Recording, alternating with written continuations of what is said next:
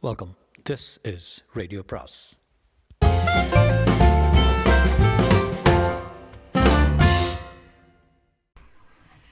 அனைவருக்கும் அன்பு வணக்கம். சுஜாதாவின் மற்றொரு சிறுகதை இன்று. சிறுகதையின் பெயர் வாழ்வெனும் போராட்டம். வாழ்வெனும் போராட்டம். அதாங்க படத்துக்கு பேர். சேம்பரில் பதிவு செஞ்சு ரொம்ப கால் ஷீட்டு கொடு கிடைக்கிறவங்களுக்கு என்று ஃபோனில் விஜயன் சொன்னான். குழந்தை விடாமல் அழுது கொண்டிருந்ததை இடுப்பில் வைத்துக்கொண்டே சரளா அடுப்பில் வானொலியை கிண்டிக் கொண்டிருந்தால் நேரம் காலை ஆறரை. இடம் பழைய மாம்பலத்தில் அனுகிரகா ஃப்ளாட்களில் பதினொன்றில் ஒன்று. இப்போ வரதன் சார் படத்துக்கு ப்ரொடக்ஷன் பார்த்துட்ருக்கேன். மும்முரமாக தயாரிட்டு தராயிட்ருக்கு. ஸ்டில்ஸ் கூட பார்த்துருப்பீங்களா? விஜயன் சட்டை மாட்டிக்கொண்டான் புறப்பட்டீங்களா? நான் நான் வந்துட்டேன். புறப்பட்டீங்களா? குழந்தைய டாக்டர்கிட்ட பழைச்சிட்டு போகிறது என்ன அவளுக்கு கையில் நிற்காமல் அழுகுறது. சொல்ல தெரிஞ்சால் ரெண்டு பேர்த்தையும் பற்றி ஒரு ஒரு பாட்டம் புகார் சொல்லியிருக்கோம். அதுக்கு தெரிஞ்சது அழுக ஒன்று தான் ஏ சேம்பர் போயிட்டு அப்படியே ஏவிஎம் போயிட்டு சரியாக ஒரு பத்தரைக்கு வந்துடுவேன் ராஜு வந்தால் துணைக்கு இருக்க சொல்லு. நீங்கள் பத்தரைன்னா நாலரைக்குன்னா அர்த்தம். ஏ வாராத பாரு சரளா. பத்தரை வரைக்கும் வெயிட் பண்ண. வரல ஆட்டோ பிடிச்சி போயிடு அதான் சொல்ல போகிறீங்க எப்போனாச்சும் சொன்ன டயத்துக்கு வீட்டுக்கு வந்திருக்கீங்களா? ஏ ஆரம்பிக்காத. எல்லாரையும் போல் நீங்களும் ஆஃபீஸ்க்கு ஒரு நேரத்தில் புறப்பட்டு ஒரு நேரத்தில் வீட்டுக்கு வரணும்னு ஆசையாக இருக்குது ஞாயிற்றுக்கிழமை பீச்சுக்கு போய் பேல்பூரி சோளக்கொண்டை எங்கே புறப்பட்டீங்க? உப்மா சாப்பிட்டுட்டு போங்க. டைம் இல்லை. அவன் வானலில் இருந்தே ஒரு கரண்டி அள்ளி உப்மாவை சுட சுட கையில் வைத்து ஊதி ஆற்றில் லவக்கென்று விழுங்கினான்.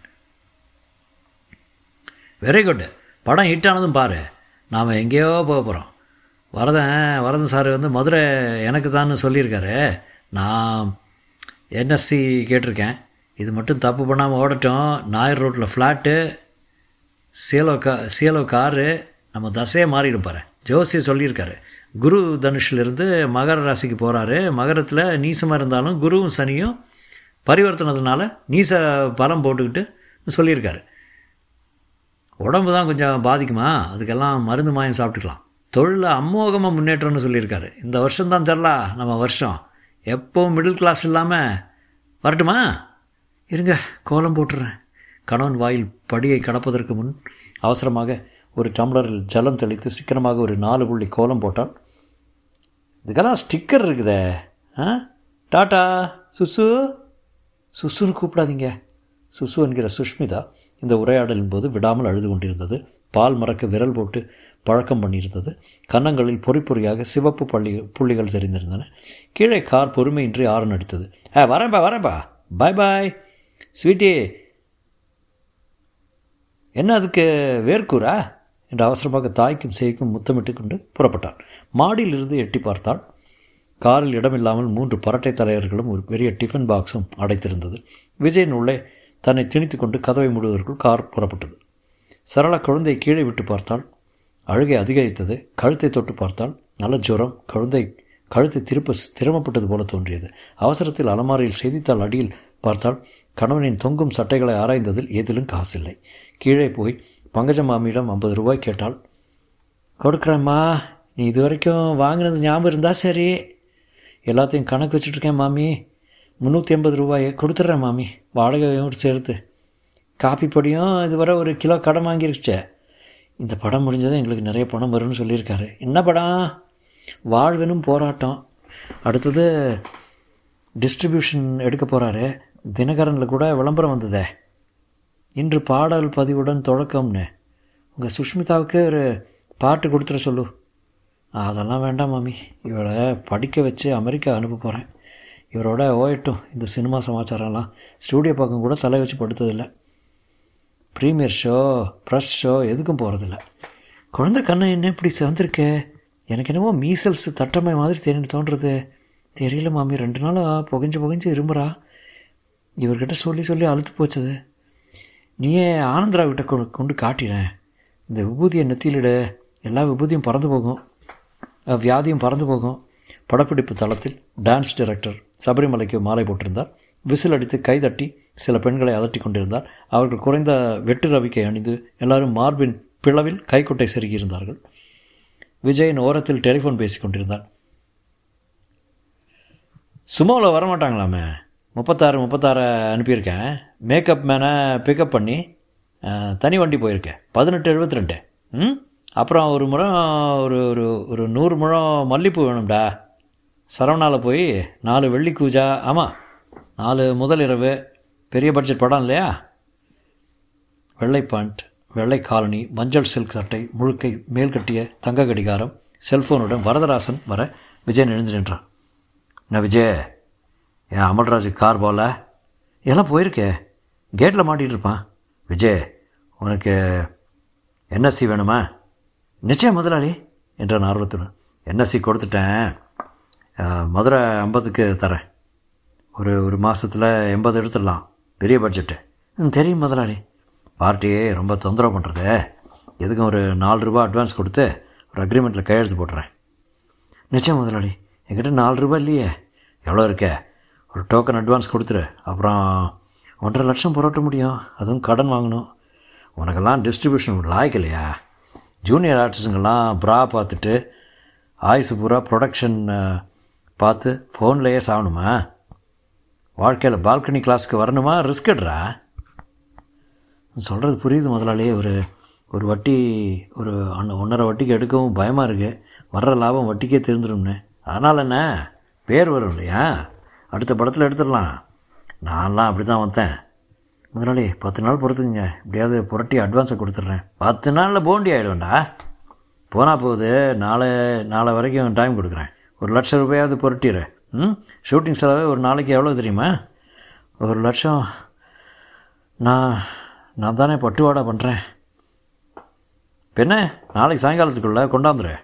அந்த பெண்கள் விசிலடித்த மாத்திரத்தில் வசந்தம் தரும் யோகம் நீதானோ என்கிற பாட்டுக்கு பதினாறாவது தடவையாக இடுப்பை அசைத்தார்கள். டாக்டர் ஆனந்தராவ் கவலையுடன் சரளாவை பார்த்தார். ஏம்மா குழந்தை கழுத்தை திருப்பாமல் இருக்குதே? கவனிச்சியா? ஒருவேளை சுளுக்கிட்டு இருக்கோன்னு நீலகிரி தைலம் தடவிட்டேன் டாக்டர். இந்த மாதிரி ரேஷஸ் எத்தனை நாளாக இருக்குதே?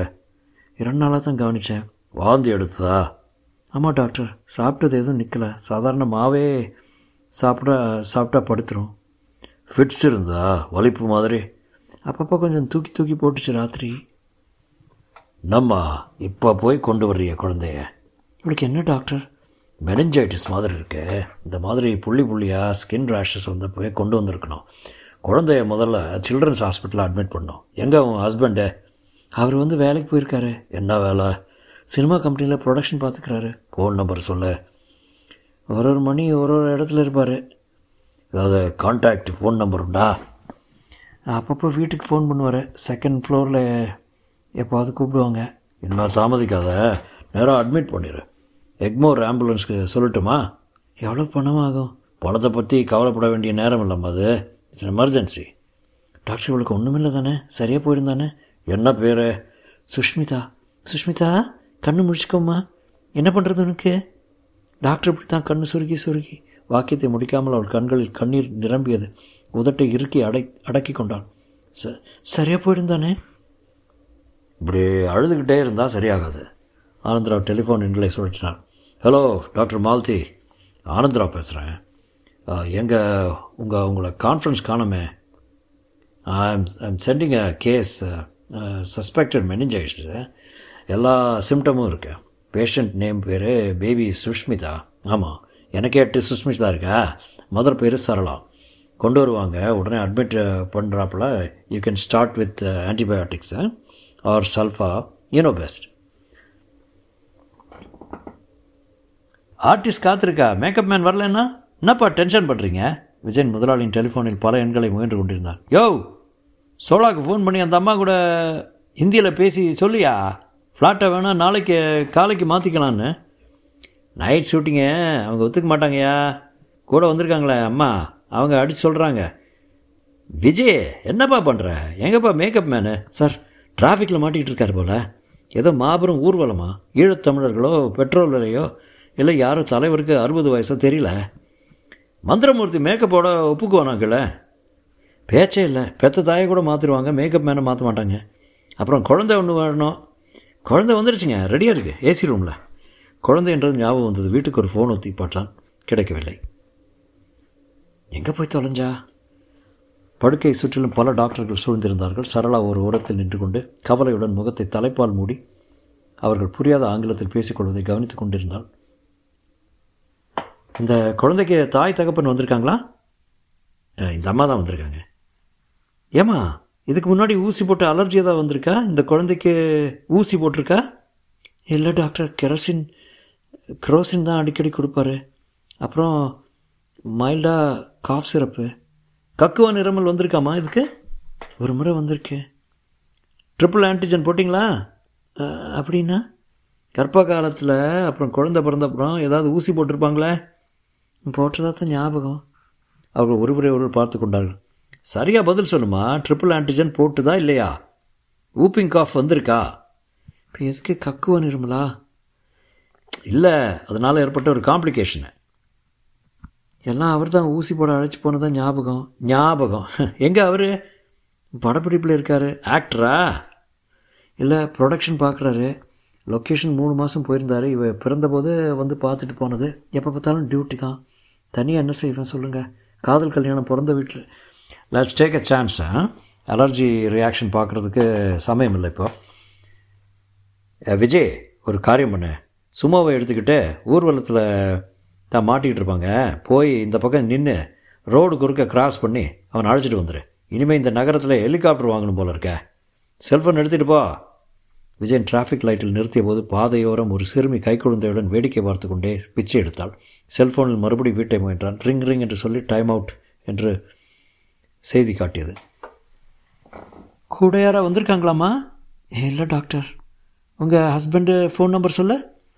இவர் எங்கே இருப்பார்னு சொல்ல முடியாதுங்க டாக்டர் ஏதாவது செகண்ட் ஃப்ளோருக்கு ஃபோன் பண்ணுவேன். ம் பண்ணுங்கள் இது அவசரம்.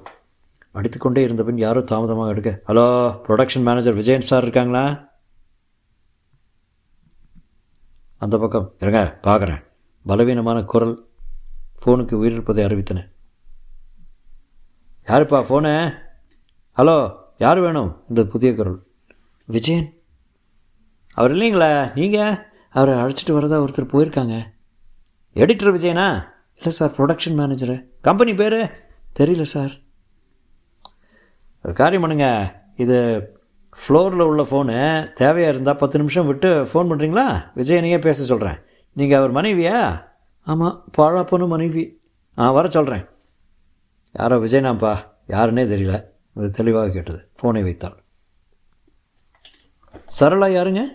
நான் தாங்க. அவசரமாக எமர்ஜென்சி வார்டில் கூப்பிட்றாங்க. ஏங்க அந்த குழந்தை செத்துருச்சு. அறுபது அகவை கண்ட ஐயா அருள்மொழி அவர்களே வாழ்த்த வயதில்லை வணங்குகிறோம் என்று துணியில் எழுதி பிடித்துக்கொண்டு கையை கையை உயர்த்தி கூவிக்கொண்டு ஒரு ஒல்லியான ஊர்வலம் கடக்க வாகனங்கள் பிரதான சாலையில் அடைப்பட்ட குழப்பத்தின் உச்சகட்டத்தில் எல்லாரும் எல்லா திசையிலும் ஆக்கிரமித்தனர். இதில் நம்ம பழுவ பதினெட்டு எழுபத்தி ரெண்டு எங்கெங்கே தேடுறது? எல்லா வாகனங்களும் ஆரன் அடிக்க விஜயன் மீண்டும் ஒரு முறை வீட்டு நம்பரை முயன்றான். செல்ஃபோனில் செய்தி வந்தது ரிங் ரிங் எங்கே போய் தொலைஞ்சா? யாருங்க? என் பொண்டாட்டி பக்கத்து வீட்டில் சன் டிவி பார்க்க போயிருப்பா. நீ கேபிள் வச்சுக்கலையே நீ இல்லைப்பா எங்கே டைம் இருக்குது இல்லை ஒரு கையெழுத்து போடுமா? டாக்டர் ஆனந்தராவுக்கு ஃபோன் பண்ணியிருக்கேன். அவர் அவரே காரை எடுத்துக்கிட்டு வராரு. புருஷன் வரலையா? சுஷ்மிதா அவள் தாயின் எதிர்பார்ப்புகளை நிறைவேற்றாமல் வெளிநாட்டுக்கு போய் படிக்க இயலாமல் சிஹெச் என்று பெரிதாக மண்ணான் காரை போட்ட வெண் துணியால் மூடி சின்ன பொட்டலமாக கிடந்தாள் நெற்றியில் பயனில்லாத விபூதி தீற்றிருந்தது. சரளா மௌனமாக அழ பங்கஜம் மாமி அவளை அழைத்து கொண்டு வர வேலைக்காரி சரஸ்வதி பிள்ளை சிரிக்கலையே பொண்ணு மினிக்கலையே என்று ராகம் பாடிக்கொண்டிருந்தாள் ஆம். அமல்ராஜ இவங்களெல்லாம் சுடணுமையா ஒரு மணி நேரம் அடைச்சிட்டாங்க. முன்னால் தடைப்பட்டிருந்த ஃபியட்டை தள்ளி வழி பண்ணிவிட்டு மீண்டும் மேற்கொண்டார்கள் என்ன விஜய் பரது படத்தை எடுக்கிறியாமே? உங்களுக்கு தெரிஞ்சு போச்சா? அட்வான்ஸ் கொடுத்துட்டியா? இல்லை புரட்டணும்.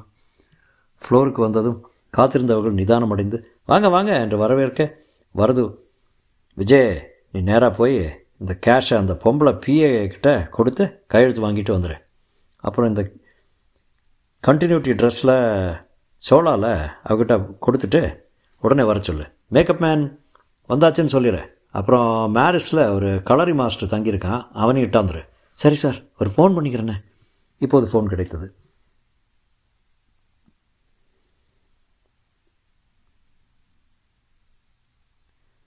யார் சரளவா? எங்கே போய் தொலைஞ்ச? ஏன் ஃபோன் அடிச்சுட்டு இருக்குது யாரும் எடுக்காம? சரளா இல்லை நான் பங்கஜம் பேசுகிறேன் யார் பேசுகிறது விஜயா? மாமி நீங்களா? சரளா இங்கே? உனக்கு தெரியாதாப்பா? என்ன? சீக்கிரம் வீட்டுக்கு வந்துடு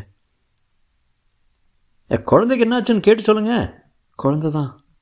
திடீரென்று அழுகுரல் கேட்க மாமி குழந்த போயிடுத்துப்பா. என்ன விஜி? ஒரு நிமிஷம் கையில் இருந்த செல்ஃபோனை வெறுத்து விட்டு பார்த்து கொண்டு நின்றான். ராமு அவசரமாக வீட்டுக்கு போகணும். இந்த கேஷை கொண்டு போய் பிஏ கிட்ட கொடுத்துட்டு கேஷ் வகரம் நமக்கு வேண்டாம். ஐயோ அடிபட்டவன்ப்பா. விஜய் யோசித்தான். சரி நான் போகிறப்ப கொடுத்துட்டு போயிடுறேன். எங்கேயா கண்டினியூட்டி ட்ரெஸ்ஸு முற்றும்.